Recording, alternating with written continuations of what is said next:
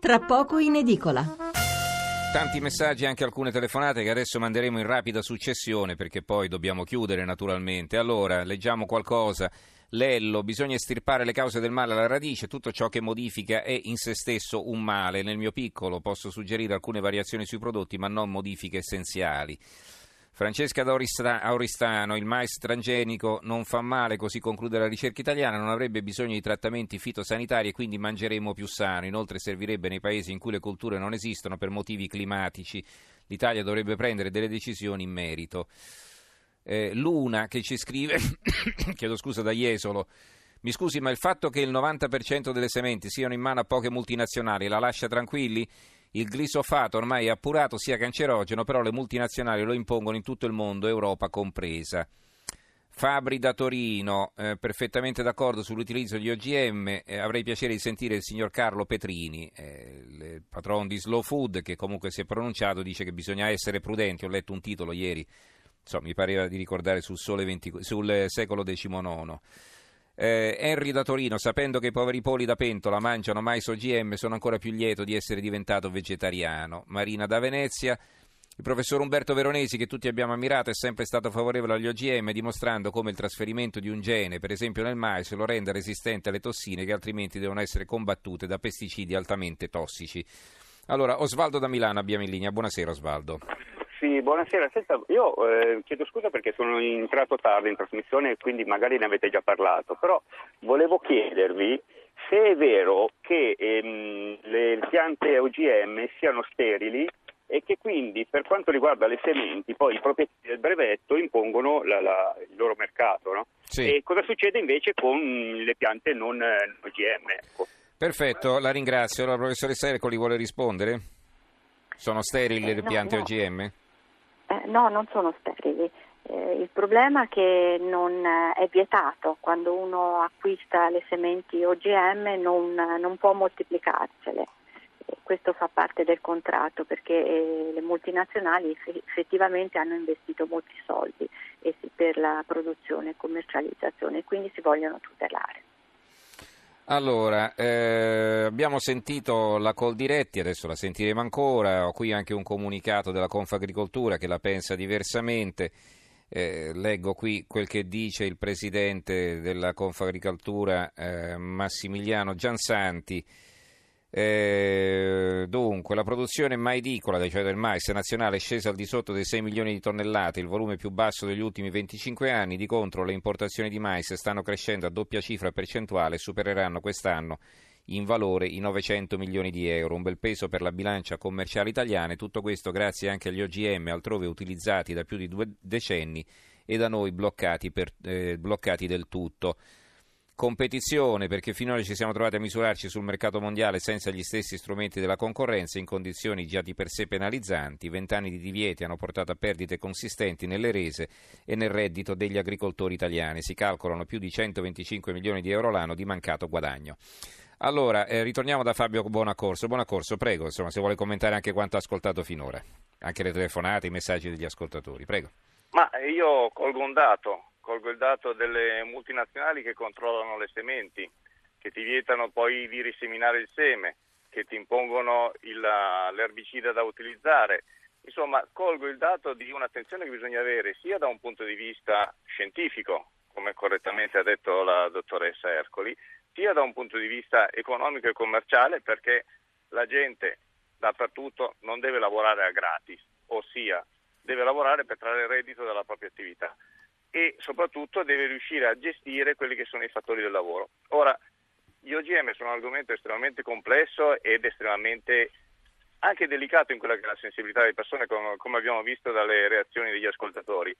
Quindi quello che diciamo noi è semplicemente facciamo la ricerca, in Italia per adesso sono vietati, noi riteniamo che sia una buona cosa anche da un punto di vista di impostazione economica delle nostre produzioni che OGM o non OGM dal punto di vista delle quantità non potranno mai competere perché non abbiamo le estensioni di territorio necessarie che hanno invece per esempio in Brasile o che hanno per esempio in Nord America o che hanno per esempio in Russia.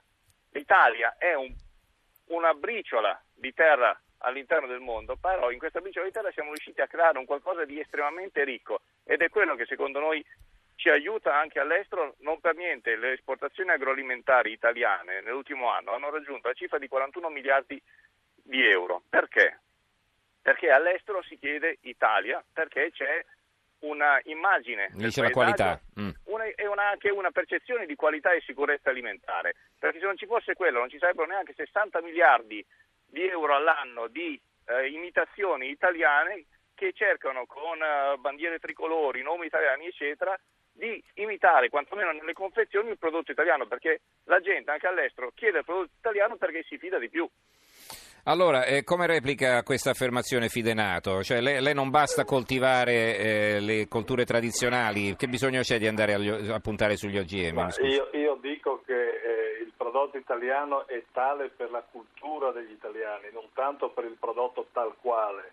Il mais, ad esempio, non è un prodotto tipico dell'Italia, il pomodoro non è un prodotto tipico dell'Italia, eh, il peperone non è un prodotto tipico dell'Italia, le patate non sono un prodotto tipico dell'Italia, però in Italia hanno trovato eh, che si trovano poi questi prodotti anche nelle altre parti del mondo, ma la cultura italiana è capace di eh, amalgamare, di, di, di, trattare questi prodotti e di farne quelle peculiarità. Quindi io non avrei nessuna paura a, a, a mettermi nelle stesse condizioni delle altre parti del mondo perché dalla nostra parte abbiamo una cultura alimentare che è quella che fa la differenza, non tanto il prodotto in sé. Volevo un po' replicare sul discorso dei semi.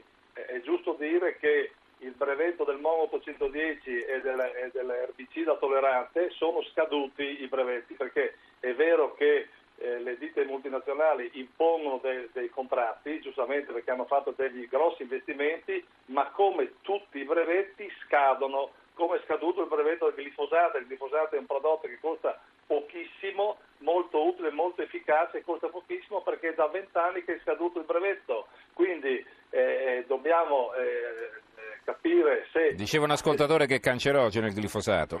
No, il glifosato è, nella, se voi andate nella tabella dell'IRC, che è quella tabella che descrive la cancerogenità o la possibile cancerogenità, ad esempio il glifosato è nella tabella 2A o 2B, se non mi ricordo bene, che probabilmente cancerogeno, l'alcol etilico, quello che beviamo con il vino, è messo nella tabella numero 1 sicuramente cancerogeno, quindi dobbiamo dire agli italiani non bevete alcol, non bevete vino perché state bevendo l'alcol che nella tabella dello IAC è messo nella tabella 1 sicuramente cancerogeno. Allora Luca da Macerata, buonasera. Buonasera. Eh, volevo dire ai vostri ospiti, io sapevo che eh, diciamo, la maggior parte, de, cioè la maggior parte, molte mh, culture OGM eh, cioè usano, um, usano l'OGM non per usare meno sostanze chimiche, ma per usarne di più, cioè queste OGM eh, sono più resistenti alle sostanze chimiche, quindi eh, le, le, diciamo, le, multinazionali ci guadagnano due volte, una con gli OGM e un'altra perché vendono queste sostanze chimiche che ci guadagnano anche con queste. E poi volevo dire che gli stessi che 30-40 anni fa dicevano che la chimica faceva, eh, sfamava il mondo, che sarebbe stata una rivoluzione, eccetera. Invece adesso si vede che insomma i dubbi ce ne sono tanti. E adesso si propongono gli OGM. Ecco, tutto qua. Grazie Luca anche della sua telefonata. Allora, eh, Riccardo da Macerata, sempre, se aumentiamo la resistenza genetica delle piante non rischiamo malattie ancora più aggressive? Simone da Reggio Emilia propone la lettura di un libro di Dario Bressanini dagli OGM al bio. e poi eh, sono dunque Guido da Genova. Eh, dunque, il signor Piero è lo stesso che dice che i vaccini fanno male, per fortuna che non viva Bobbio andrei a vedere quanti abitanti sono rimasti, vabbè, però evitiamo magari, eh, eh, Guido, evitiamo polemiche dirette nei confronti di un ascoltatore, perché poi eh, se poi fosse lui a parlare dopo di lei, eh, eh, lei ci rimarrebbe sicuramente male se fosse preso in giro. Allora, eh, professoressa Ercoli, ci avviamo alle conclusioni. intanto va bene, mi dia, mi dia, anche una risposta alle osservazioni che sono state fatte specialmente dall'ultimo ascoltatore a proposito dei sì, pesticidi, sì. prego. Intanto dico questo, ci sono essenzialmente due tipologie di geni di resistenza e di tolleranza nel mais.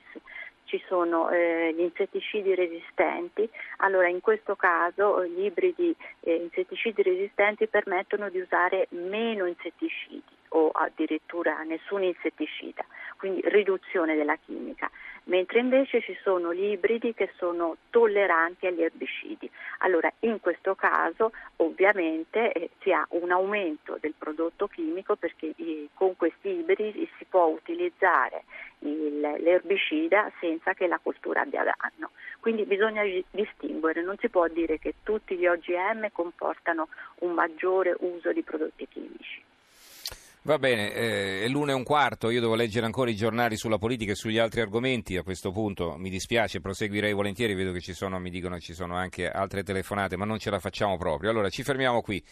Ringrazio eh, Laura Ercoli che insegna agronomia e coltivazione erbacea alla Scuola Superiore Sant'Anna di Pisa e che è coordinatrice di questa ricerca sugli effetti del mais OGM della quale siamo partiti. Grazie professoressa e buonanotte. Grazie mille. Buonanotte anche Buona. a Fabio Bonaccorso delle relazioni esterne della Col Diretti. Grazie Bonaccorso. Grazie a voi. E buonanotte anche a Giorgio Fidenato, imprenditore agricolo, presidente di Agricoltori Federati. Grazie anche a lei Fidenato e a risentirci. Buonanotte. Grazie a lei e agli ascoltatori. Allora, ci fermiamo qui, eh, evito anche di leggere i messaggi eh, mi raccomando non abbiatevene a male, ma insomma il tempo corre e abbiamo comunque dedicato almeno mezz'ora a questo argomento.